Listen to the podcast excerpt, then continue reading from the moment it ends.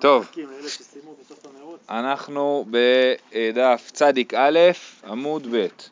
אה, מה קרה בסוגיה אתמול? ראינו שיש את אה, שיטת רבי שמעון, שאומר כל החצרות והגגות והכרפפות כולם רשות אחת, ואז היה מחלוקת בין רב ושמואל ורבי יוחנן. רב אמר, ש... רב, רב אמר שרבי שמעון מתיר להוציא מחצר לחצר ו... וכולי, מחצר לגג וכולי, רק במקרה שהחצרות לא עירבו, לא עשו עירוב חצרות, אה, אה, כל חצר בנפרד. כי אם, כי, כי אם הם עשו עירוב חצרות, אז אנשים מוציאים כלים מהבתים לחצר, ואז הם עלולים לטלטל את הכלים שהם הוציאו מהבתים לחצר, מחצר לחצר. זה היה שיטת רב. ושמואל אמר לא נכון, הרב לא גזר את הגזרה הזאת, ואפילו אם החצר עשתה עירוב חצרות, עדיין לפי רבי שמעון מותר לטלטל מחצר לחצר, את מה מותר לטלטל מחצר לחצר? את הכלים שלא הוציאו מתוך הבית. הכלים שהוציאו מתוך הבית אסור לטלטל. ואומר שמואל, רבי שמעון לשיטתו שהוא לא גוזר, שבגלל שיש כלי אחד אה, אסור, אז הכלי השני גם כן אסור. כן? כמו שראינו במקרה של שלוש חצרות שיש, אה, אה, שעשו עירוב עם החצר, שתי חצרות הצדדיות עשו עירוב עם החצר האמצעית. זה באמת מוזר, כי אי אפשר להבחין. אי, אי אפשר להבחין, צריך לדעת, נכון. כן, אין שום דבר לכלי שאומר אני, אני מהסוג שאסור, כן. אה, אז זאת הייתה שיטת שמואל, ואמרנו שגם רבי יוחנן חושב כמו שמואל, אז לזה הגענו. בדף צדיק א' עמוד ב' בשורה התחתונה אמר לירבינה לרב אשי מי אמר רבי יוחנן האחי ואמר רבי יוחנן הלכה כסתם משנה איך יכול להיות שרבי יוחנן חושב שלפי רבי שמעון מותר לטלטל מחצר לחצר אפילו אם החצרות עשו עירוב חצרות הרי רבי יוחנן אומר את הכלל שהלכה כסתם משנה. ומה כתוב בסתם משנה? ותנן, כותל שבין שתי חצרות, גבוה עשרה ורוחב ארבעה, מערבין שניים ואין מערבין אחד. אי אפשר לעשות עירוב בין שתי החצרות. היו בראשו פירות, אלו עולים מכאן ואוכלים ואלו עולים מכאן ואוכלים, ובלבד שלא יורידו למטה. אז הכותל הזה, אי אפשר להוריד ממנו לחצרות. למה אי אפשר להוריד ממנו לחצרות? הרי לפי רבי שמעון כל החצרות והגגים והכרפפות כולם רשות אחת הן. אז אם, אז מה אפשר לתרץ? אפשר לתרץ שמדובר במצב שבו החצרות ערבו בנפרד, נכון? ערבו בנפרד, ולכן זה אסור, כי רבי שמעון, כש, כשכל חצר עשתה עירוב, אז הוא חושב שאסור לטלטל מחצר לחצר, ולכן גם אסור להוריד מהכותל לחצרות. אבל אם אתה אומר שרבי יוחנן מסכים עם שמואל, ואפילו אם החצרות עשו עירוב, אז אה, מותר, אה, אז מותר לתת מחצר לחצר, אז איך תסביר את המשנה הזאת? על מה המשנה מדברת שהיא אומרת שאסור להוריד מהכותל לחצרות? הרי לפי רבי שמעון לכאורה צריך להיות מותר להוריד מהכותל לחצרות. אה, תשובה, מהי למטה? למטה לבתים. מה הכוונה שכתוב ובלבד שלא יורידו למטה, שלא יורידו פירות מהכותל למטה? לא הכוונה שאסור להוריד מהכותל לחצר, מותר להוריד מהכותל לחצר. אסור להוריד מהכותל לחצר ולהכניס לבתים. זה הכוונה שכתוב בלבד שלא יורידו למטה. אז זה אה, לא קשה על אה, רבי יוחנן. אז רבי יוחנן יכול להגיד שהוא פוסק כרבי שמעון, למרות שהוא אה, פוסק אה, כסתם משנה. יש לך אורח, אה, מרדכי. אה, אה, ועתני רבי חייא, אומרת הגמרא זה לא מסתדר, למה? ועתני רבי חייא ובלבד שלא יהיה זה עומד במקומו ואוכל וזה עומד במקומו ואוכל. הרי במפורש על המשנה הזאת אמר רבי חייא, שנה ברייתא ואמר בלבד שלא יהיה זה עומד במקומו ואוכל וזה עומד במקומו ואוכל. זאת אומרת אני לא יכול לעמוד בחצר ולקחת פירות מהכותל ולאכול, אז איך אתה אומר לי שמדובר על. שאסור להביא לבתים, כן? זה לא העניין שאסור להביא לבתים, אפשר. אה, אה, אה, אסור להביא אפילו לחצר, כי אסור אפילו לעמוד בחצר ולאכול. אז מה התשובה?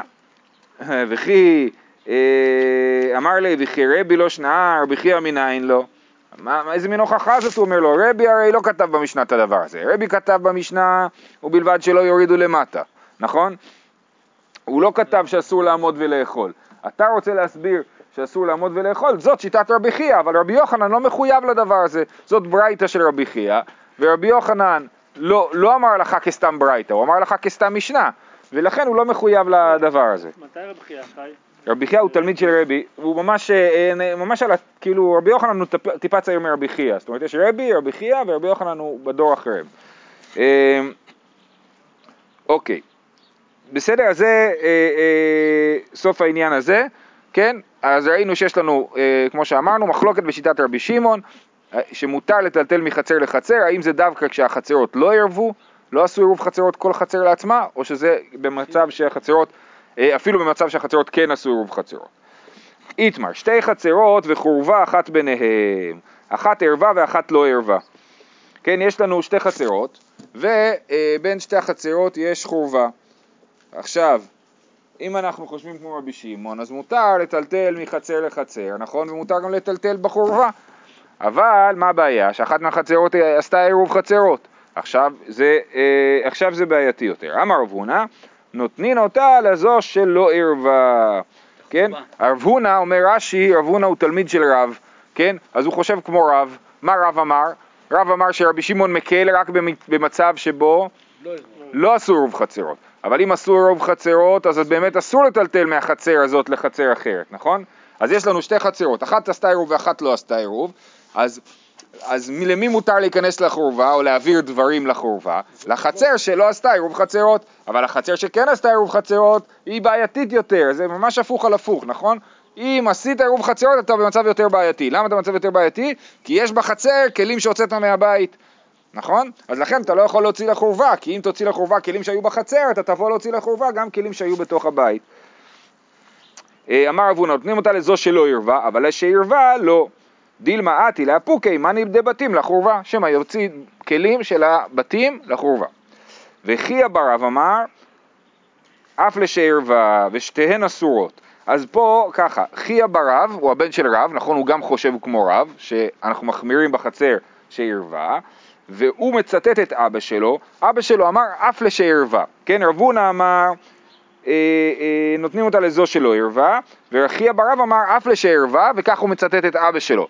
והוא מסביר את אבא שלו, ושתיהן אסורות. בסדר? אז שימו לב, יש פה ציטוט והסבר. הציטוט הוא אף לשערווה, עכשיו הייתי יכול להגיד שזה לכולה, אף לשערווה, זאת אומרת מותר לחצר שלא ערווה וגם לחצר שערווה. אבל, אבל זה לא מה שהוא אומר, הוא אומר אף לשערווה ושתיהן אסורות. ואם תאמר שתיהן מותרות, למה אני מסביר שדווקא הוא התכוון להגיד לחומרה ולא לכולה? ואם תאמר שתיהן מותרות, מפני מה אין נותנים חצר שלא ערווה לחצר שערווה. כן, אם אתה תגיד לי שרב רצה להגיד לכולה שמותר לחצר שלא ערווה, אה, אה, לחצר שכן ערווה, לטלטל לחורבה, אז למה במצב שסתם יש שתי חצרות, שאחת ערווה ואחת לא ערווה, למה לא נגיד שמותר, מפני מה אין נותנים לחצר שלא ערווה לחצר שערווה? נגיד שלחצר של, שערווה מותר לטלטל לחצר שלא ערווה, כן? כיוון שאנחנו לא אומרים שמותר את הדבר הזה, אז גם לחורבה זה לא מותר, החורבה היא בדיוק כמו, כמו פשוט חצר שכנה. תשובה, הטעם כיוון דמינטרי מאני דבתים בחצר אתי לאפוקי, אחא בחורבה, כיוון דלא מינטרי מאני דחצר בחורבה, לא אתי לאפוקי. אז על השאלה הזאת יש תשובה, אומרים לו ההוכחה שלך היא לא הוכחה טובה. אתה אומר למה אסור לחצר שערבה לפי רב לטלטל לחצר שלא ערבה? אז מזה אתה לומד שגם לחורבה אסור לטלטל. אומרים לו זה לא דומה, למה? כי בחצר הכלים נשמרים, בחורבה הכלים לא נשמרים. אז, אז אם אני מהחצר שערבה, אני אבוא לטלטל לחצר שלא ערבה, כי גם שבחצר שלא ערבה הכלים נשמרים, כן? אבל לחורבה אני לא אבוא לטלטל כלים לחורבה ולהשאיר אותם שם, כי בחורבה הכלים לא נשמרים. אז לכן הייתי יכול להקל בחורבה ולהחמיר בחצר. אז ההוכחה שלך מזה שאסור לטלטל מחצר שערבה לחצר שלא ערבה, היא לא הוכחה טובה. ל, ל, אה, אתה רוצה להוכיח ש, שמזה שאסור לטלטל מחצר שערבה לחצר שלא ערבה, שאסור לטלטל גם מחצר שערבה לחורבה, זאת לא הוכחה טובה. כי יש הבדל בין החצר לחורבה. איכא דאמרי, יש כאלה באמת שגרסו את הסוגיה הפוך, איכא דאמרי, חייא ברב אמר אף לשערבה ושתיהן מותרות, זאת אומרת אמרנו הציטוט הוא אף לשערבה וההסבר לזה הוא הפוך, שתיהן מותרות, זאת אומרת גם לחצר שערבה וגם לחצר שלא ערבה, מותר להוציא כלים לחורבה. ואם תאמר שתיהן אסורות, לפי שאין נותנין חצר שלא ערבה לחצר שערבה, את תגידי רגע איך זה יכול להיות, הרי לא נותנים חצר שלא ערבה לחצר שערבה, אסור לטלטל מחצר שערבה לחצר שלא ערבה, אז, אז גם לחורבה היה אסור להיות אסור לטלטל, תשובה, כמו שאמרנו מקודם, אטם כיוון דמינטרי מאני דבתים בחצר, לא שרו ברור הבנן, דעתי לאפוקי, אבל בחורבה לא מינטרי, כן? לכן יש הבדל בין חצר לחורבה, כי בחורבה הכלים לא נשמרים ולכן מותר להוציא לשם, כי אנחנו לא חוששים שאתה תבוא להוציא לשם כלים כל היום ותתבלבל בין הכלים וכולי, כי הכלים לא נשמרים שם. בסדר? עד כאן הגענו למשנה. אומרת המשנה, וראינו אותה כבר, גג גדול סמוך לקטן, הגדול מותר והקטן אסור. חצר גדולה שנפרצה לקטנה, גדולה מותרת וקטנה אסורה מפני שהיא כפתחה של גדולה. אז יש לנו שתי גגות, אמרנו ששתי הגגות נראים ביחד כמו הצורה של, של אה, קמץ, כן? אה, של קמץ, כן? אז החצר הגדולה, אה, יש גג גדול וסמוך לו גג קטן. ואז אז, אז, אז הגג הקטן נחשב כמו פתח בשביל הגג הגדול, ולכן הגג הגדול מותר בטלטול והגג הקטן אסור בטלטול. והגג, סליחה, הגג הגדול מותר בטלטול, אבל מבחינת הגג הקטן, הגג הגדול הוא כמו פרצה אליו, כי, כי אמרנו שאין שום אה, קירות שמפרידים, מבחינת מי שיושב בתוך הגג הקטן, הוא מסתכל לגג הגדול, הוא לא רשום הפרדה, הוא פתוח לגמרי לגג הגדול, ולכן זה נחשב למקום שהוא לא רשות היחיד ואסור לטלטל שם. אם זה יהיה יותר מעשר אמות, אז גם לגג הגדול יהיה אסור לטלטל לתוך הגג הקטן, כי זה כבר פרצה, זה לא פתח. אבל כשזה פחות מעשר אמות, מבחינת הגג הגדול זה פתח, מבחינת הגג, הגג הקטן זה לא פתח כי הוא פתוח לגמרי, אין לו, אין לו שם אה, שום, זה לא מתחיל, לא מתחיל פתח, זה פשוט, זה נקרא פרצה? אז זה נקרא, יהיה נקרא, לא. נכון, מבחינתו זה יהיה נקרא פרצה, כן. וזה שהעולם עולם פוסט מודרני, כל אחד מסתכל מהזווית שלו, נכון? אני, מבחינתי, זה, פר- אני מרגיש שזה פרצה, והשני אומר אני מרגיש שזה פתח, כן? אוקיי, אותו דבר עם החצר, חצר גדולה שנפרצה לקטנה, גדולה מותרת וקטנה אסורה, מפני שהיא כפתחה של גדולה. כן, שוב פעם, זה בצורת קמץ, החצר הגדולה מסתכלת על החצר הקטנה ורואה פתח, החצר הקטנה מסתכלת על החצר הגדולה ורואה פרצה. אה, עכשיו, לגבי החצרות זה פשוט, לגבי הגגות זה פחות פשוט, למה? כי ראינו מחלוקת, מה המחלוקת? לשיטת אה, רבי מאיר ורבי שמעון, שכל הגגות מותר לטלטל בהם, נכון? אז למה בכלל יש בעיה לטלטל אה, מגג לגג, כן? נכון, מה זה לא משנה קטן וגדול, אוקיי? אלא מה אנחנו נגיד? נגיד אולי זה לשיטת אה, אה, חכמים. שנייה רגע. אה, רגע, רגע, רגע. המחלוקת שלהם הייתה...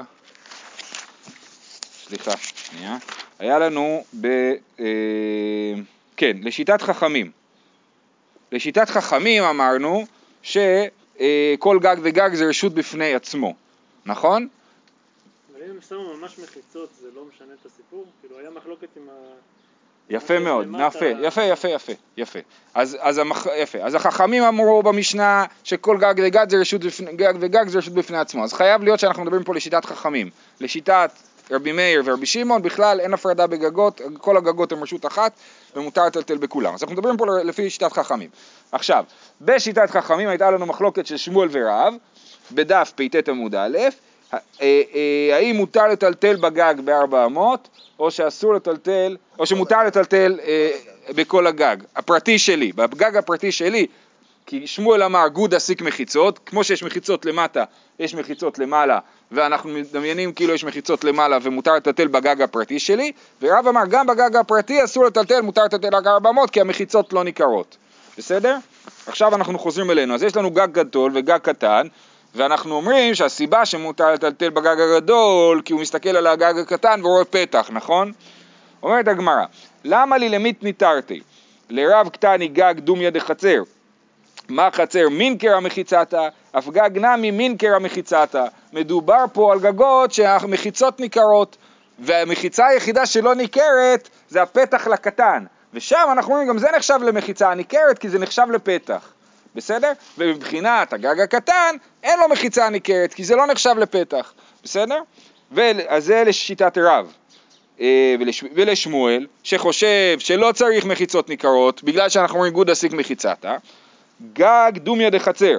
מה חצר דקדרסי לרבים, אף גג נמי דקדרסי לרבים. שמואל אומר, המשנה שלנו מדברת על מצב של גג שדרסי לרבים, זה גגות שאנשים עוברים עליהם כל הזמן, ולכן, למרות שיש, אני יכול להגיד גוד אסיק מחיצתה, אני יכול להגיד שיש פה מחיצה, כיוון שהרבים עוברים שם כל הזמן, אז זה לא נחשב למחיצה. הם דורסים את המחיצה. אתה לא יכול לדמיין מחיצה במקום שבו אנשים הולכים כל הזמן, כן? ועל זה מדובר, זה הגג הגדול והגג הקטן, וכיוון שהם דרסו את זה, אז אני לא מסתכל, אני לא רואה פה מחיצה. מה אני יכול לראות פה? אני יכול לראות פה פתח, לגג הגדול, הם יכולים להסתכל ולהגיד יש פה פתח, והגג הקטן אפילו זה לא יכולים להגיד ואסור להם לטלטל בגג הקטן. בסדר? אז זה אה, אה, רב ושמואל, כל אחד לשיטתו, איך שהם יסבירו את המשנה. לא הבנתי, אבל לפי שמואל, אם דורסים את זה הרבים, כן. מה זה משנה שלגג קטן יש פתח? שפתח זה בסדר, מותר שיהיה פתח בחצר. זה לא, זה לא פוסל אותה כאילו מלהיות שטח אה, שאפשר לטלטל בו, כן? אבל אם זה פרצה זה כבר לא, כן? זאת אומרת, זה שהרבים עוברים שם זה אומר שאני לא יכול לדמיין כאילו יש פה קיר. אז אין פה קיר, מה יש פה? יש פה פתח, פתח זה בסדר. פתח זה רק רואים מכיוון הקטן. בדיוק, כן. טוב, סיפור, יתיב רבא ורבי זירא ורבא ברב חנן ויתיב אביי גבאיו, סתם, זה לא באמת סיפור, זה דיון הלכתי, כן? אז ישבו שלושת הרבנים, רבא ורבי זירא ורבא ברב חנן, ויתיב אביי גבאיו, ואביי פה הוא תלמיד שלהם, כן? הוא יותר צעיר מהם. ויתווי וקאמרי, שמע מינה ממתניתין, דיורי גדולה בקטנה, ואין דיורי קטנה בגדולה. מהמשנה הזאת אנחנו נלמד, ש... עכשיו תח- תחשבו על החצרות, עזבו את הגגים זה זה, נחשבו על החצרות, כן? הדיורי קטן, גדולה בקטנה ואין דיורי קטנה בגדולה. מי שבגדולה יכול לדמיין שמי שבקטנה הוא ביחד איתו, אבל מי שבקטנה לא יכול לדמיין שמי שבגדולה הוא איתו, כי הקטנה נמשך אל הגדולה והגדולה לא נמשך לקטנה, אוקיי? למאי נפקא מינה יש לזה המון נפקא מינות. כיצד? גפנים בגדולה, אסור לזרוע את הקטנה. ואם זרע, זרע, זרעין אסורין וגפנים מותרים. גפנים בקטנה, מותר לזרוע את הגדולה. אז יש לנו דין בכלי הכרם שאסור לזרוע בכרם, בסדר? שימו לב, זה לא שאסור לזרוע, אסור לזרוע גם גפן ביחד עם uh, חיטה, נכון? זה כלי הכרם. אבל יותר מזה, אסור לזרוע בכרם. לכן לדוגמה, הרבה יותר חמור כרם מאשר גפן יחידית. אם יש לי גפן אחת, אז אסור לי לזרוע שישה טפחים מסביבה. אבל אם יש לי כרם, אסור לי לזרוע ארבע אמות מסביבו, אוקיי? אז, אז אה, יש הבדל בין הגדרות של כרם להגדרות של גפן. כמה גפנים זה נקרא כרם? של... חמישה גפנים בצורה של אה, ש... שתי שורות של אחת שתיים ואחת שלוש. לא אבל, אבל, אה, אבל כלי הכרם זה רק עם, עם זרעים, לא עם עצים. ועצים כמה צריך להרחיק? לא צריך. אם אתה יכול לזרוע גפן ליד זית, אין בעיה? זה אין בעיה. כן, רק כלי הכרם זה, זה כרם עם זרעים, ירקות. עם ירקות. אסור להרכיב עצים. להרכיב עצים אסור, אבל לשתול אותם אחד ליד השני מותר. לאכול את זה מותר בדיעבד? שנייה, רגע, מה? גפן וזית אני יכול? כן, עצים מותר. לאכול כלאי הכרם, לא, אסור לאכול ואסור, ליהנות וצריך לשרוף את זה. ערבים לפעמים עושים את זה. אז יש... בכרמים שלהם. כן, נכון. נכון, השאלה אם, זה נאסר גם מה שהגוי עושה, זה אני לא יודע. אבל עוד שאלה, כבוד הרב, ש- לא צריך להרחיק כלום בין גפן לזית? גם אם זה כרם? לא, לא צריך. לא צריך בכלל. שבצורה- אני אבדוק, אבל לדעתי לא. כן. זה מאוד רלוונטי. כן, כן. אוקיי, עכשיו... אה, אסור לאכול גם את הגפנים? אסור לאכול, כן. כרם. אה, אוקיי, עכשיו, אז אנחנו אומרים ככה, אם בחצר הגדולה יש כרם, יש שם גפנים, אז החצר הקטנה אסור לזרוע כלום, כי החצר הקטנה כאילו נמצאת בתוך החצר הגדולה. אבל אם בחצר הקטנה יש כרם, בחצר הגדולה מותר לזרוע זרעים, כי אני לא אומר את הדבר הזה, אני לא אומר שכאילו החצר הגדולה נמצאת בקטנה. בסדר? אז בואו נקרא את זה עוד פעם. מדובר על חצר או גג? זה לא משנה, זה אותו דבר. מי שותל על גג? אוקיי, אז חצר, בסדר? גג. כן, נכון, נכון, נכון. אבל, אבל פה אתה לא, בוא נדבר על חצר, יותר פשוט. אה, אה, אה, גפנים בגדולה אסור לזרוע את הקטנה, ואם הוא זרע, אז הזרעין אסורין והגפנים מותרים. בעיקרון בכלי הכרם הכל נאסר, גם הזרעים וגם הגפנים. במשנה במסכת כלאיים מדובר שם שאם מצב ששתלת בתוך כרם, אתה צריך לשרוף 45 גפנים מסביב לזה, כן? זה באמת אה, דין חמור מאוד. אבל פה, אם זרעת, אז אסור לך לזרוע בקטנה, אבל אם זרעת בקטנה, אתה לא אוסר את הגדולה, כן? מה המרחק שמותר לזרוע? אה, מכרם צריך להרחיק 400, יש בזה עוד משתנים, אבל אם יש רק כרם בלי כלום מסביב, בלי גדרות מסביב, בלי כלום, אז צריך למרחק של 400. אם יש שתי כרמים אז צריך, אסור לזרוע באמצע, אלא אם כן יש באמצע 12 רמות. ו- ועוד, כאילו, זה, זה, יש, יש עוד הרבה דיונים. ירקות, זה לא עצים. לא עצים, מדובר על זריעה ולא על נטיעה, כן. מה זה יכול נטייה זה עצים. אה, לא, לנטוע אני מתכוון לנטוע עצים. עץ, הבנתי. אה, אוקיי? גפנ, אה, גפנים בקטנה מותר לזרוע את הגדולה. יופי, זה דין אחד. דין נוסף, אישה בגדולה וגט בקטנה. אם בן אדם רוצה לגרש את אשתו, אז הוא רוצה להביא לה גט, נכון? אבל מה? לא נעים לו. אז הוא זורק לה גט בחצר, בסדר? ואומר רש"י שיש שיטה שאומרת שיש לה חצר שלה, שרק אם האישה עומדת בחצר, אז הוא יכול לזרוק לה גט לחצר שלה. אבל אם היא לא נמצאת עכשיו, והוא זורק גט לחצר שלה, היא לא מגורשת. בסדר? יש בזה, אה, תוספות מסביר אחרת, נסביר פה כמו רש"י, ואז אם האישה עומדת בחצר הגדולה ואני זורק לקטנה, אז היא מגורשת. אם היא נמצאת בקטנה ואני זורק לגדולה, אז היא לא מגורשת. שוב פעם, זה אותו עיקרון, שאם היא עומדת בגדולה, כאילו הקטנה ביחד איתה, אבל אם היא עומדת בקטנה, אני לא אומר כאילו הגדולה ביחד איתה, בסדר?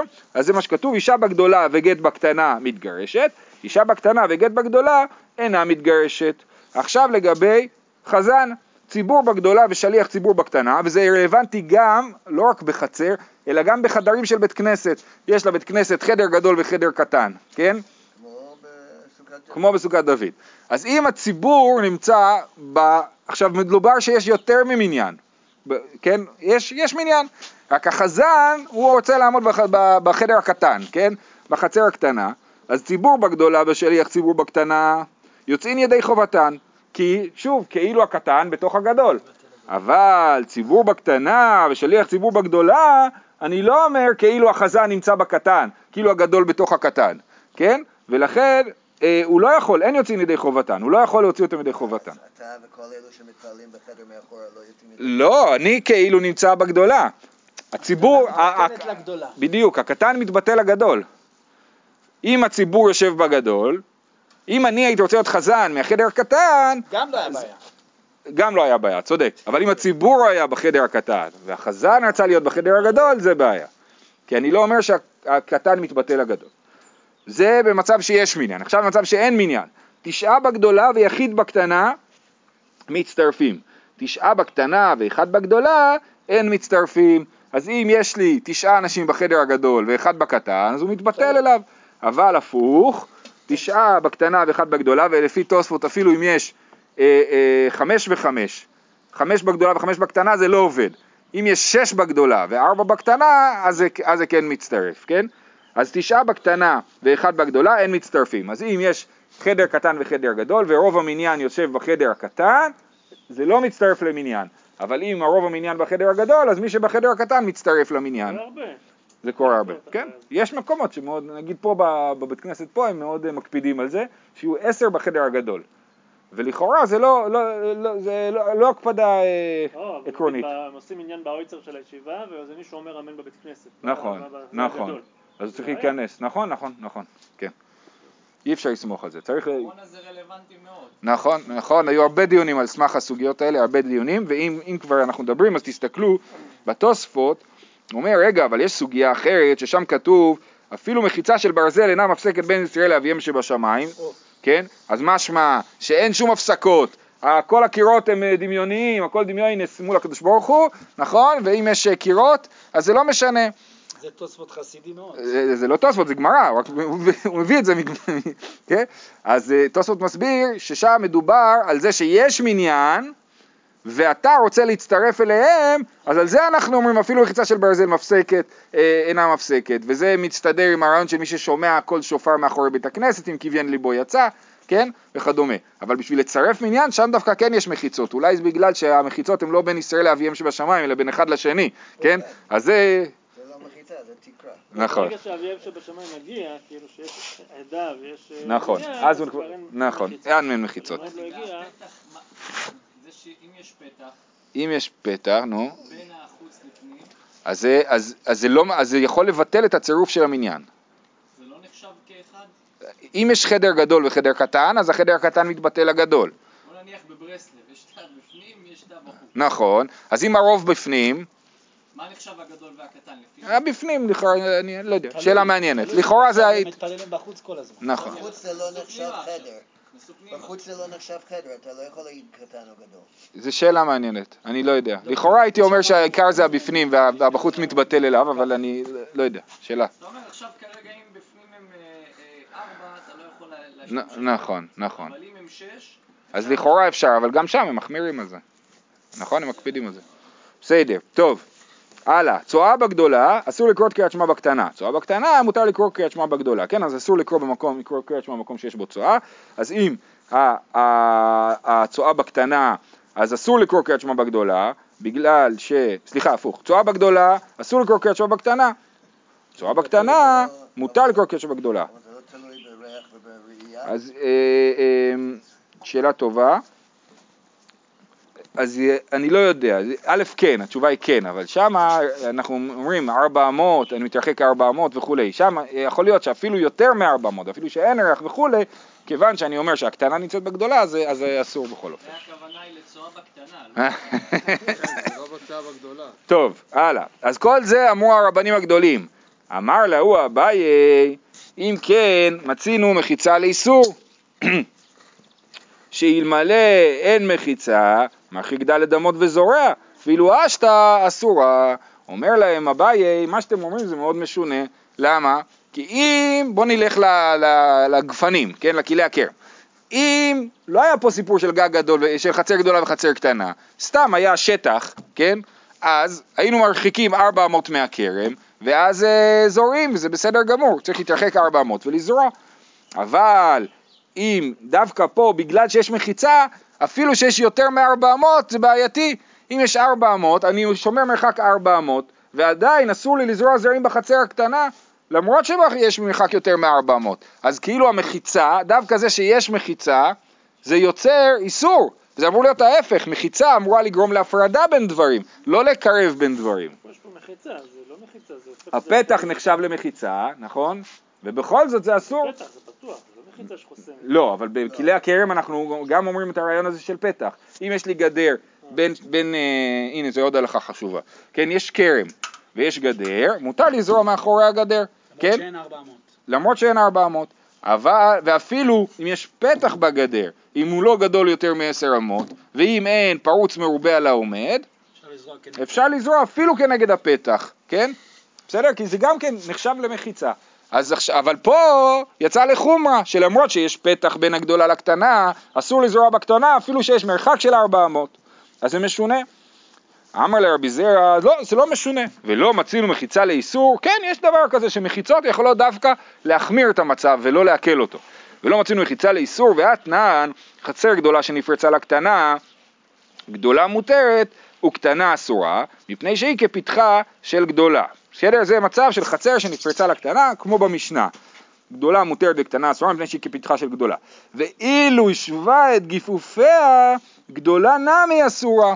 אומר, אם הוא עשה, תסתכלו בציור, כן? הוא המשיך את הקירות של החצר הקטנה לתוך החצר הגדולה, ובעצם מי שמסתכל עכשיו בחצר הגדולה, הוא לא רואה פתח, הוא לא רואה שתי קירות עומדים במקביל אליו ואז פתח לתוך החצר הקטנה, כי הוא לקח את הקירות של הקטנה והמשיך אותם הלאה בקו ישר לתוך החצר הגדולה, זה מה שנקרא הגיפופים, כן?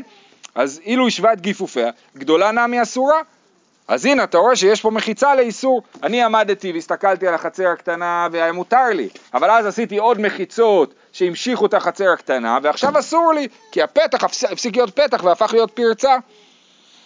אמר לי, אטם סילוק מחיצות, הוא אומר שזה לא מקרה שאתה אומר שעשית מחיצה, אתה עשית מחיצה, אבל מה שבאמת עשית זה סילקת את המחיצה, כי הגיפופים האלה שבנית עכשיו, הם בעצם גרמו לזה שהקירות שהיו מקודם, שזה היה נראה כמו פתח, שזה התבטל, כן? ולכן זה לא נקרא שעשית מחיצה, זה נקרא שסילקת מחיצה, בסדר? אה, ואנחנו נמשיך את הסוגיה הזאת מחר, בשאלה האם יש מחיצות לאיסור או רק להיתר. זה מה שבאי ענה. זה ברור. את ה- כן, כן.